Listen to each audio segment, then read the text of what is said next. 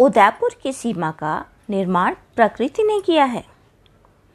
उदयपुर की सीमा प्राकृतिक है, जिसे नदी और पहाड़ों ने बनाया है।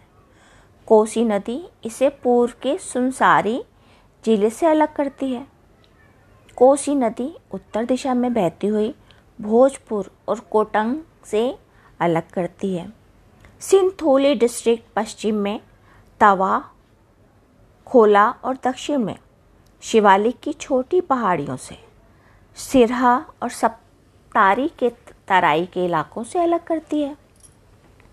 उदयपुर के पूर्व में कोशी टप्पू वन संरक्षण है, जहाँ अनेक पशु पक्षी रहते हैं, जो सुनसारी और सप्तारी ज़िले में पड़ता है।